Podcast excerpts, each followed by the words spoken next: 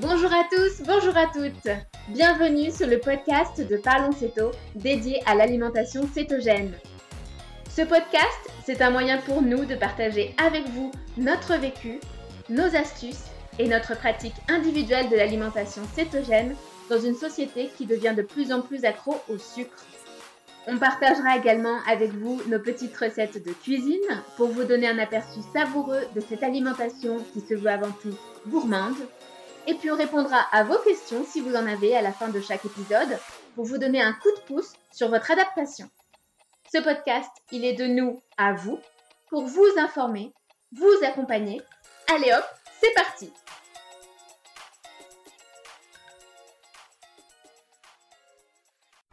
Bonjour à tous, c'est parti pour le troisième épisode de Parlons Céto. Je m'appelle Leïla et je suis toujours accompagnée de mes Céto copines, Ludo. Salut. Devo.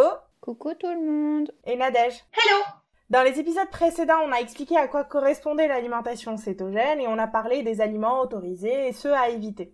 Aujourd'hui, on a choisi de vous parler de la cétoadaptation, cette phase ô combien cruciale au démarrage. Euh, alors, la cétoadaptation, qu'est-ce que c'est? Ludo? Eh bien, Leïla, la cétoadaptation, ça va être un temps, une période euh, nécessaire au corps pour apprendre à changer de carburant. Tu sais, ce changement de carburant dont on parle globalement depuis le début. Euh, c'est le moment, enfin c'est la période pendant laquelle le corps et notamment ton cerveau va commencer à utiliser les cétones que tu auras produits. Donc en fait la cétoadaptation c'est essentiellement une question de temps et, ce temps-là il va être variable suivant les individus. Mais globalement on peut considérer qu'au bout de quelques semaines euh, chacun est finalement céto-adapté. C'est une étape, comme tu l'as dit, importante de l'alimentation cétogène.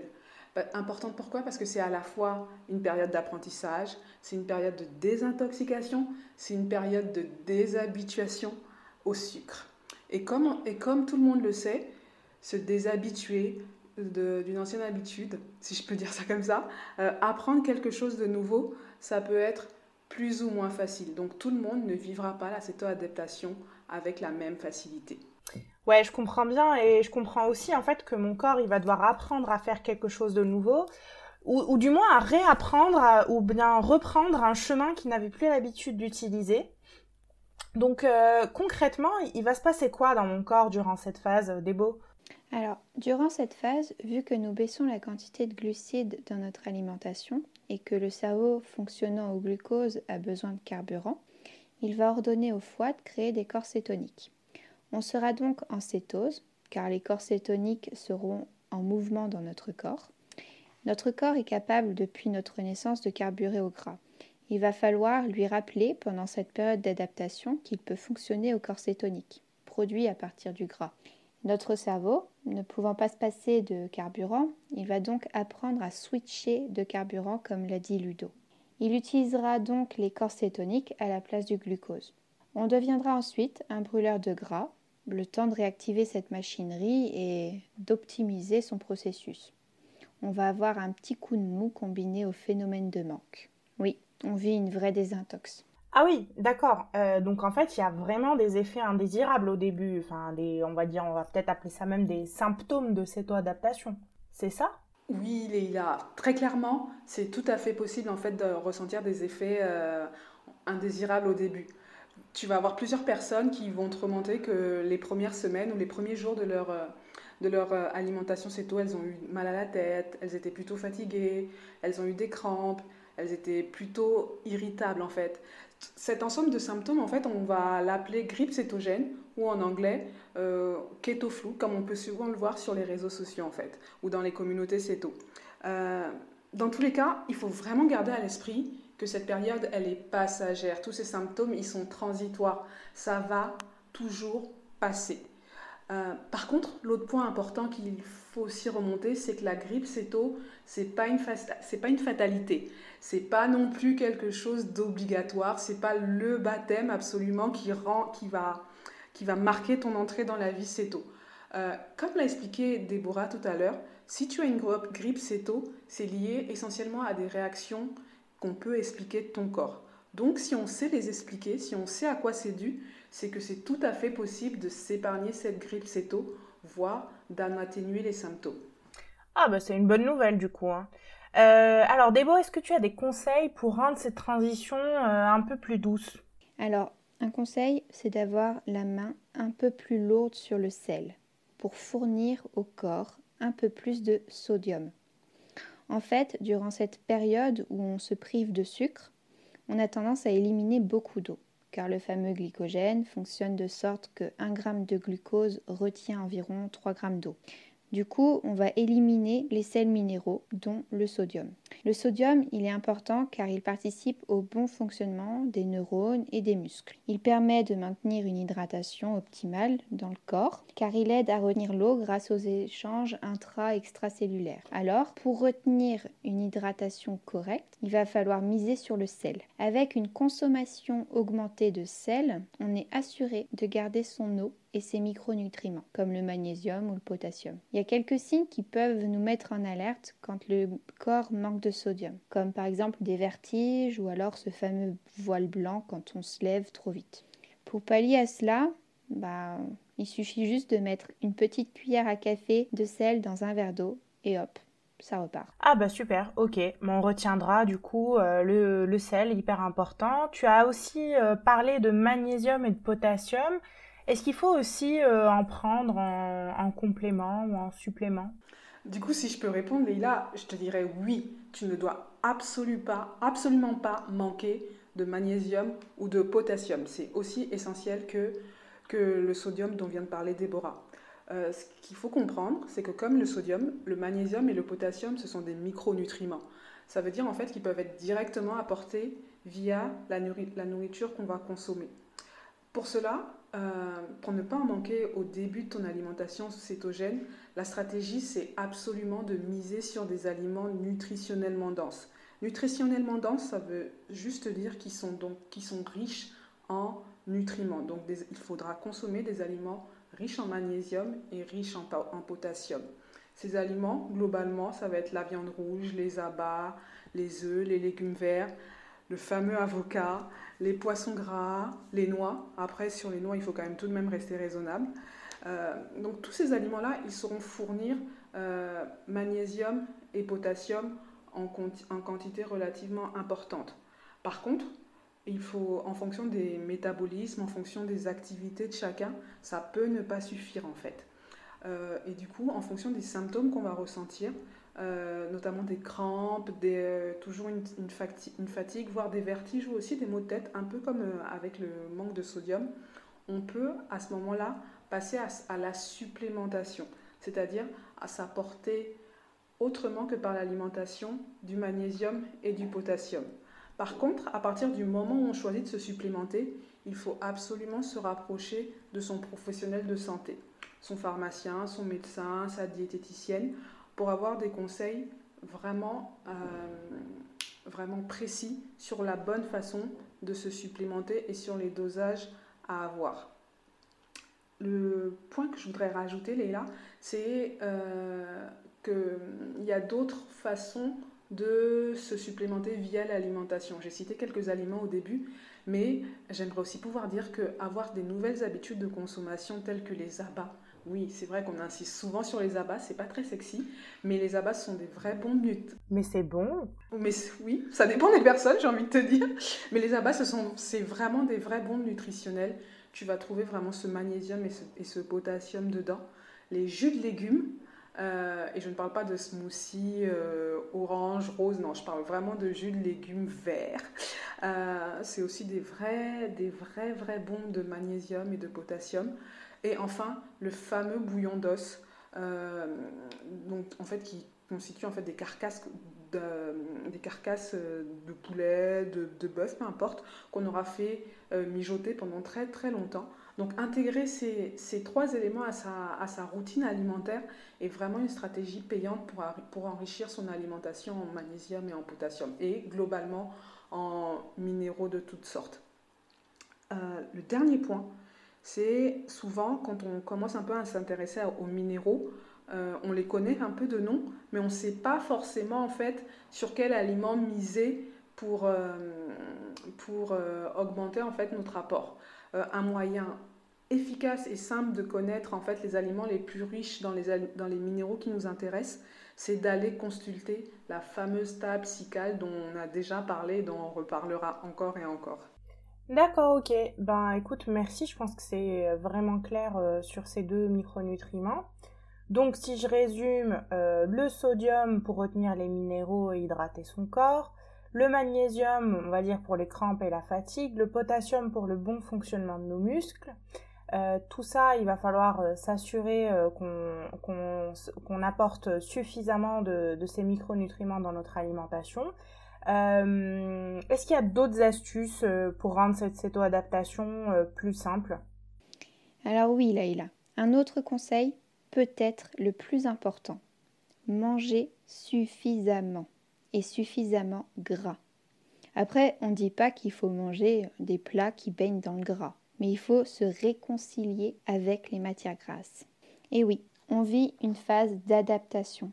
Cette période est clairement vécue comme un stress pour notre corps. Donc, hors de question de s'amuser à se priver en plus de ça.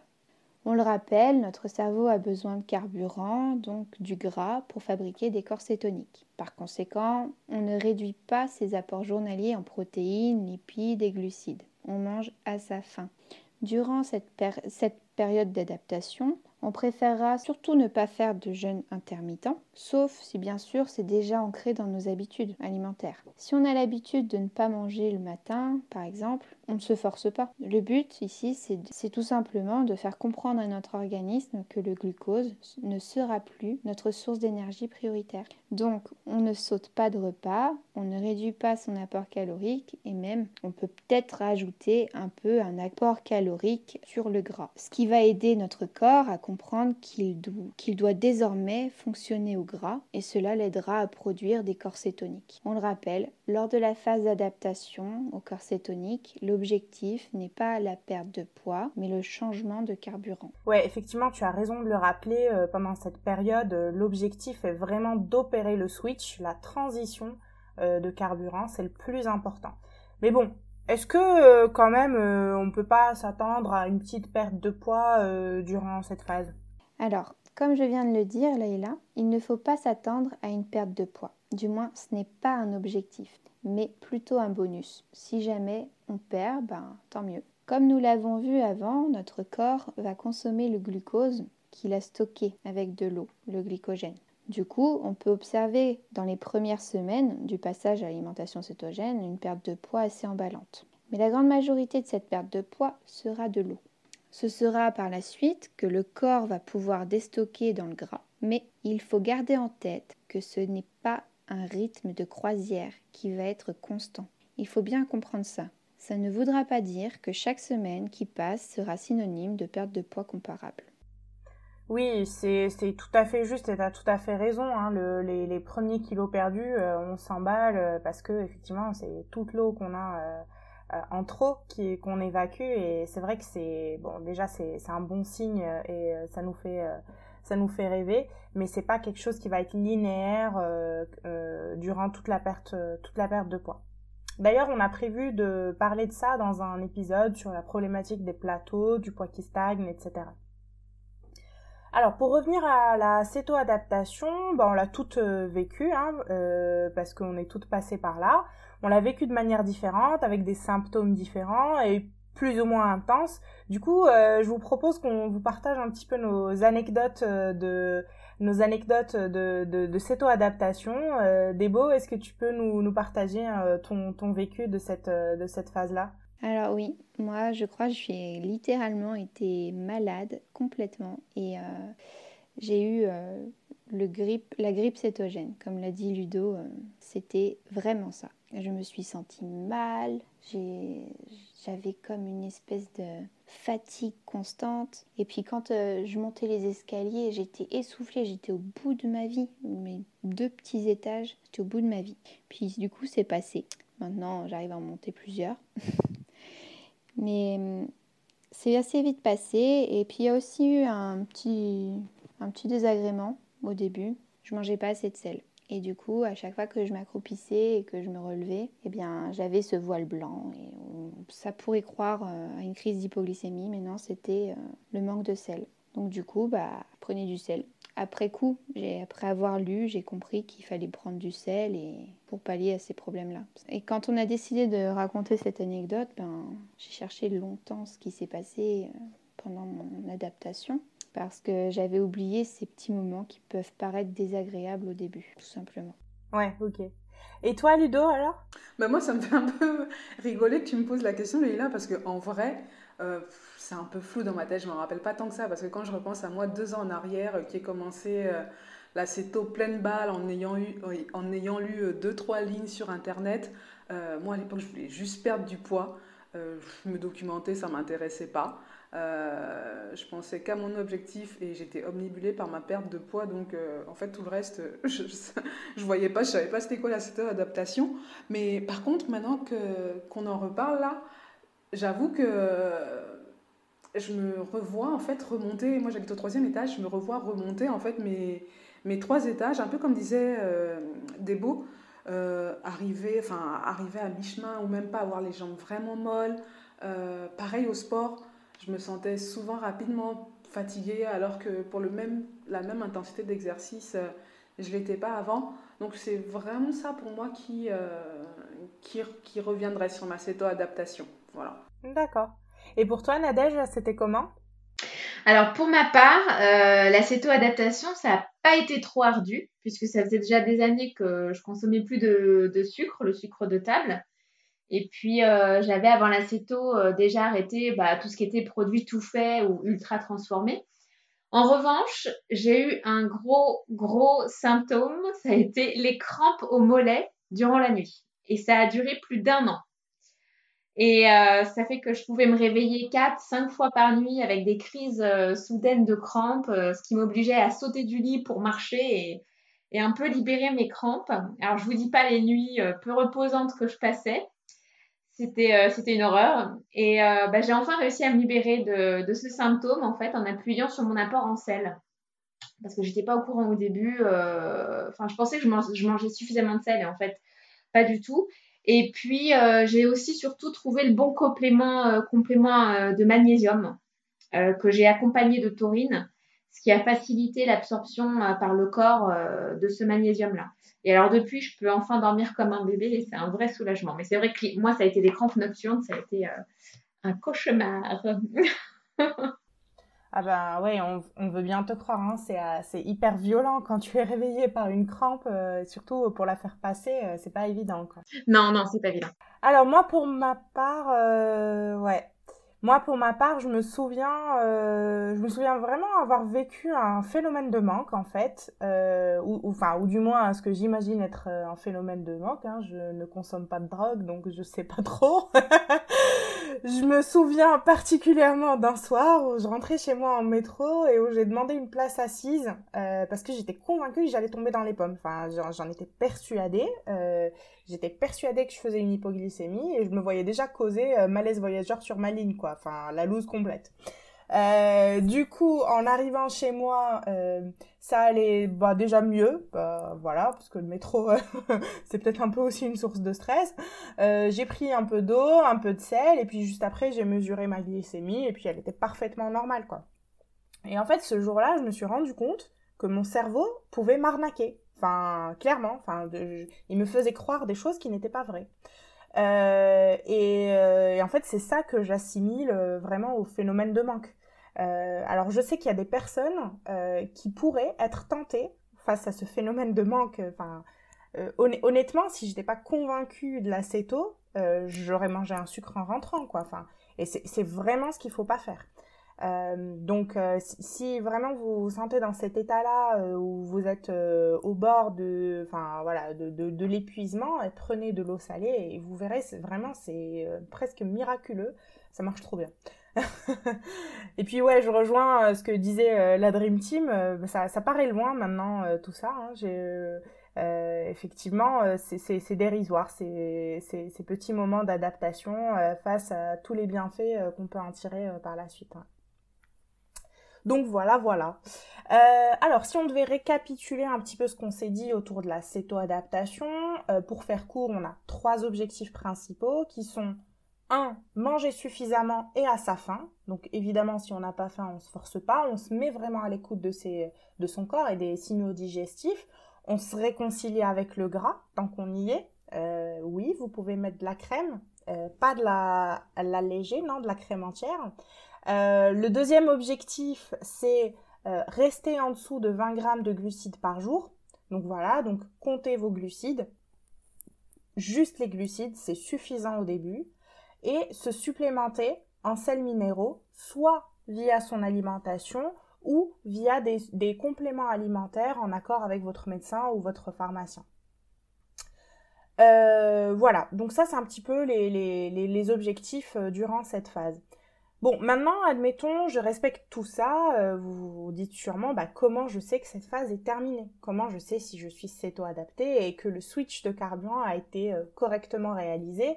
Euh, malheureusement, j'ai pas un petit bouton qui va s'allumer et qui va me dire dans ma tête euh, c'est bon, tu es en cétose. Donc comment je repère ces signaux-là, euh, Ludo? Mais comme tu dis, c'est vraiment dommage qu'on n'ait pas ce petit bouton en fait, parce que la céto-adaptation, la question est-ce que je suis céto-adapté, on se rend compte que c'est vraiment une des questions phares en fait dans, dans la communauté céto. et malheureusement et heureusement, j'ai envie de dire, comme pour beaucoup de choses dans ce monde, ça va vraiment dépendre de chacun et surtout de notre capacité finalement à lire ces signes ou pas. Euh, même si c'est pas une certitude, pendant la céto-adaptation, Déborah en a un peu parlé tout à l'heure, on peut perdre du poids hein, pendant sa céto-adaptation. Et là, je parle vraiment bien et j'insiste vraiment, du, je parle du poids de graisse, pas, le, pas ces 1, 2, 3 kilos qu'on perd très rapidement les, premières, les premiers jours ou la première semaine, en fait, liés à la privation de glucides. On peut très bien, pendant la céto-adaptation, commencer vraiment à perdre euh, de, de, la graisse. Mais comme j'ai dit, c'est on peut. Certains n'en perdront pas et ce n'est pas grave si ça stagne un peu en fait au début. Euh, un signe couramment remonté, euh, on commence à voir nos inflammations soit diminuer, soit disparaître. Donc, pour rappel, à l'inflammation, ça va être toutes ces petites douleurs qu'on avait, des migraines, des petites tendinites qu'on ressentait tout le temps, des douleurs au dos, enfin peu importe, le lot quotidien de chacun de douleurs. On voit aussi pour certains des, les boutons, l'acné disparaître, la peau devient plus belle. Voilà, c'est des signes de ce type-là euh, où on peut commencer à se dire ah j'ai de moins en moins d'inflammation. On ressent beaucoup beaucoup plus d'énergie. Ou en tout cas pour certains c'est plutôt il n'y a plus de coups de mou dans la journée en fait. On passe la journée sur un niveau d'énergie relativement égal. On a un meilleur sommeil. Euh, ce que j'entends par meilleur sommeil, c'est pas forcément un sommeil euh, beaucoup plus long, des nuits de 10, 11 heures, enfin des nuits de bébé. C'est pas forcément ça. En fait, on retrouve un sommeil de qualité. Euh, ça peut se traduire par, chez certains, euh, des rêves dont, enfin, pas qui reviennent, mais les gens arrivent à se souvenir de leurs rêves. Euh, d'autres arrivent à dormir en fait sans se réveiller pendant la nuit. Ou alors, même s'ils ont dormi beaucoup moins d'heures qu'avant, ils se réveillent beaucoup, mais beaucoup plus en, en forme en fait qu'avant. Un autre point super important euh, et qui concerne beaucoup de monde, euh, c'est tout ce qui est fringale, c'est tout ce qui est envie de sucrer. Ça, ça disparaît. Euh, on n'a plus ces envies à 10h, 11h, enfin peu importe l'heure en fait finalement, on n'a plus ces envies de soudaines de sucre absolument euh, ou absolument besoin de manger quelque chose. Ça, ça disparaît pendant la céto et c'est un très très bon signe de céto-adaptation. Comme ça, un jour on se rend compte, ah, j'ai pas eu envie de sucre aujourd'hui. Et là, c'est qu'on est sur la très très bonne voie. C'est très certainement qu'on est céto-adapté. On a la satiété qui s'allonge, c'est-à-dire qu'on peut rester beaucoup plus longtemps sans manger. Euh, parfois, on n'a plus besoin de petit déjeuner ou euh, à midi, on n'a pas très faim. On a petit déjeuner le matin, on n'a pas faim. Ou plutôt, on a mangé à midi et en fait, finalement, le soir, euh, bah, on peut aller se coucher comme ça en fait. Voilà. Donc ça, c'est un signe aussi. le fait de rester plus longtemps sans pouvoir manger, c'est un très très bon signe de cette adaptation. Et enfin, tout ce qui est lié en fait à l'humeur, à l'état d'esprit beaucoup, beaucoup plus clair, euh, c'est aussi un excellent signe que notre cerveau a commencé à carburer au, au. Voilà, pour les signes de céto-adaptation.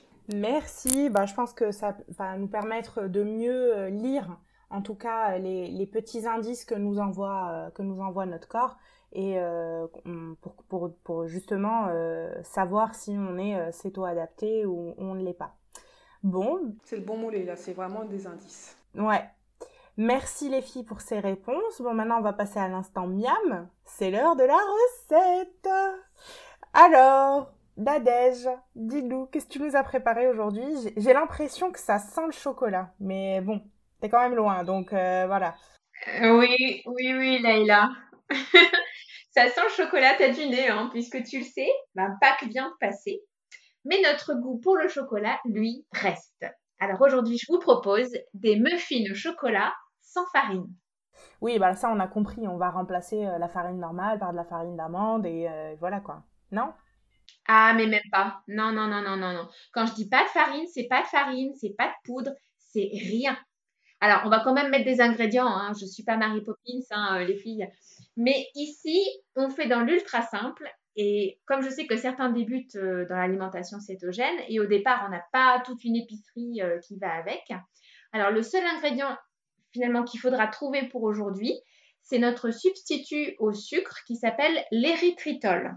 Attends, Nadège, tu dis l'érythritol. C'est un mot barbare, ça. C'est quoi exactement et ça se trouve où exactement? Alors, déjà, il faut savoir qu'en alimentation cétogène, on a grosso modo deux types d'édulcorants qu'on peut utiliser sans faire grimper en flèche sa glycémie ou son taux d'insuline. Ce sont la stevia, qui est une plante d'Amérique du Sud utilisée comme édulcorant euh, naturel, et l'érythritol, qui est un alcool de sucre qui lui aussi présente l'intérêt de ne pas faire grimper votre glycémie. Mais euh, du coup, par contre, Nadège, euh, ta stevia et ton érythritol, tu l'achètes où À tes souhaits. Merci. Tu l'achètes où, tout ça Alors, euh, je peux les trouver en grande surface, au rayon sucre et édulcorant. il y a la marque Daddy Zero ou Purvia, par exemple. Alors Purvia, par exemple, cette marque-là propose deux paquets différents. Euh, là, je vous dis de faire attention. Euh, il y a le Purvia original qui va être composé uniquement d'érythritol, c'est ce que j'utilise aujourd'hui.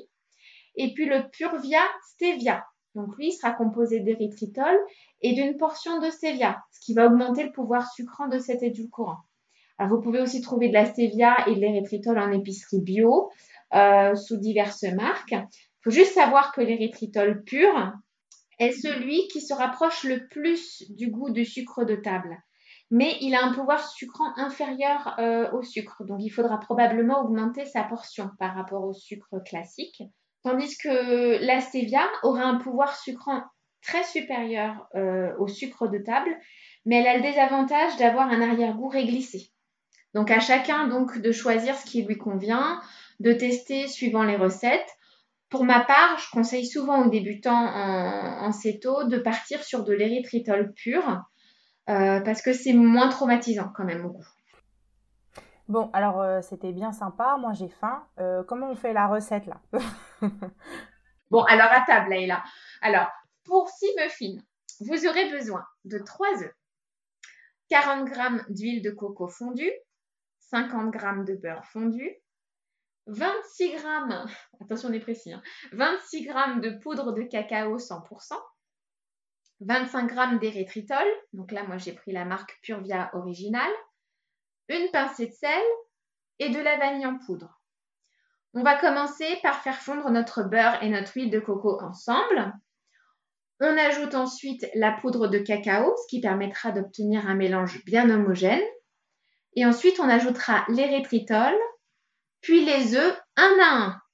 D'accord Et enfin, une pointe de couteau de vanille et une pincée de sel. Euh, du coup, euh, Nadège, attends, excuse-moi, moi, comme tout le monde le sait, je ne suis pas une fan des. je ne suis pas la, professionnelle de la recette. Du coup, j'ai deux questions à faire. Quand tu parles de poudre de cacao, c'est n'importe quelle poudre euh, que je peux prendre en magasin? Oui, c'est n'importe quelle poudre, à partir du moment où elle n'est pas sucrée. Si c'est du cacao 100%, il n'y a pas de souci. Moi, personnellement, j'aime bien acheter un cacao cru. D'accord. Euh, une poudre de cacao cru parce que euh, ça garde tous les éléments magnésium qu'on peut trouver notamment dans le cacao. Mais euh, une standard en supermarché fera l'affaire. Du moment qu'il n'y a pas de sucre, on est d'accord. Super. Donc la poudre de cacao, c'est clair. Mais par contre, là, le truc où j'ai tiqué, c'est le sel. Tu, mets, tu me mets du sel. Déjà, attends, déjà, tu es en train de me dire, le truc, il va être plus ou moins sucré avec ton érythritol, là. par contre, tu me dis de mettre du sel dans le gâteau au chocolat Mais oui, Ludo. Bah, en fait, comme bien souvent, le sel, il va intervenir comme un exhausteur de goût. Et notamment dans un gâteau au chocolat. Il y a un effet de contraste qui s'opère et qui rajoute du relief sur les saveurs de certains gâteaux. Et c'est la raison pour laquelle on est autant, on est autant à, adorer par exemple le caramel au beurre salé. On parle pas. Donc euh, ici, si vous avez l'âme aventurière comme moi, par exemple, vous pouvez mettre, euh, enlever la pincée de sel et utiliser carrément du beurre salé. Sinon, vous allez utiliser un, un beurre classique et faire une petite pincée de sel. Mais en fait, ce beurre, il est vraiment pas bête, quoi. Il est plus qu'indispensable, en fait, si je reviens à ce que Déborah disait au début. Et ouais, ouais, non, mais c'est vrai, ça a vraiment son utilité. Et donc, en fait, euh, une fois que notre appareil à muffin sera prêt, on dispose tout dans, des, dans un moule à muffin en silicone. Et puis, on enfourne, alors, on enfourne dans un four chaud à 180 degrés pendant 15 minutes. Et euh, voilà, il n'y aura plus qu'à laisser refroidir nos muffins tout doucement en ouvrant la porte du four. Et puis vous obtiendrez des muffins alors ultra moelleux, fondants en bouche, légers, euh, mais aussi rassasiants. Parce que c'est le genre de gâteau, euh, comme ils sont assez riches en matière grasse, bah, ça va vous permettre de tenir toute la matinée. Par exemple, si vous prenez ça au petit déjeuner, vous allez tenir. Hein. c'est bon, vous carburez. Elle est vraiment super cette recette. En plus, elle est hyper simple. Et il n'y a pas trop d'ingrédients euh, farfelus euh, qu'on va pas trouver au supermarché, donc c'est vrai que c'est parfait pour débuter. Ben merci Nadège. Merci Nadège. Euh, on va passer maintenant aux questions des auditeurs. Vas-y Ludo, je te laisse poser la première question. Donc la première question en fait c'est une question de Valérie du Loir-et-Cher qui nous demande en fait si arrêter le sucre blanc ou le sucre raffiné et ne pas éliminer les, féculents, ce sera suffisant pour euh, commencer une alimentation cétogène Alors, pour répondre à Valérie, sa question est intéressante. C'est bien d'enlever les sucres raffinés dans un premier temps, mais si tu veux rentrer en cétose, il va falloir réduire fortement tous les glucides. Comme on l'a vu dans les autres épisodes, les glucides, qu'ils viennent des sucres raffinés ou des féculents, ils finissent par se convertir en glucose dans le sang. Et du coup, une forte quantité de glucose, bah, ça fait augmenter la glycémie. Et, ce, de ce fait, tu n'es plus en cétose. Moi, je suis d'accord aussi avec toi. Moi, c'est toujours bénéfique, en fait, de, un peu comme l'expérience de Nadège, de diminuer la quantité de sucre. Euh, de sucre blanc, de sucre raffiné dans son alimentation, ce sera toujours, toujours bénéfique.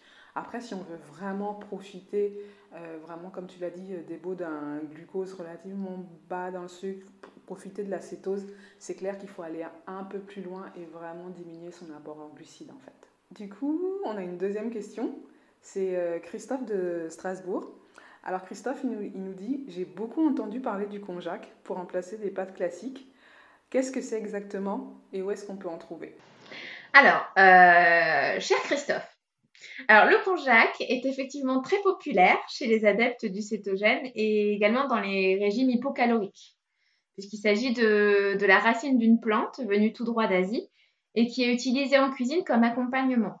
Alors, il se présente souvent sous forme de riz de konjac ou de spaghettis de konjac et il a l'avantage finalement d'apporter aucun glucide et très très peu calorique parce qu'en fait, il est composé majoritairement de fibres solubles. Alors, ce qui le rend intéressant en régime cétogène, donc, c'est de 1, son apport nul en glucides, et de 2, le fait qu'en cuisine, il va apporter une texture proche des pâtes classiques. Du coup, cher Christophe, euh, si vous avez la frustration de ne plus pouvoir manger vos pâtes en céto, le konjac va vous permettre de retrouver un peu la consistance et la satiété de ces dernières. Alors, en revanche, euh, ce ne sont pas des pâtes euh, qui vont se manger nature. Hein. donc, le goût est complètement neutre et la consistance, elle est un peu visqueuse. Donc, ça peut franchement en, rebuter plus d'un. Donc, euh, le konjac, vous allez plutôt le consommer en sauce, type bolognaise, carbonara ou pesto, en accompagnement de votre viande. Donc là, c'est beaucoup plus judicieux de le consommer comme ça. Et puis, bah, où est-ce que vous pourrez le trouver? Tout simplement au rayon diététique euh, des grandes surfaces, des grandes et moyennes surfaces, euh, en magasin bio parfois, et puis sur des sites internet qui sont dédiés au sport et à la nutrition. Voilà. Mais euh, on, peut, on peut trouver des bons deals pour pas trop cher. Le konjac est, de plus en plus courant dans, dans les surfaces, même quand elles, quand elles sont moyennes, on peut trouver du konjac. Voilà, Christophe. Super, merci beaucoup les filles. Bon bah on espère que vous aurez appris plein de choses grâce à cet épisode. Si vous testez la recette du jour, n'hésitez pas à la publier sur les réseaux sociaux avec le hashtag Parlons pour qu'on puisse voir vos réalisations et saliver devant. Euh, n'hésitez pas à nous envoyer également vos questions par mail sur parlonceto.gmail.com ou via nos réseaux sociaux sur Facebook et Instagram via parlonceto.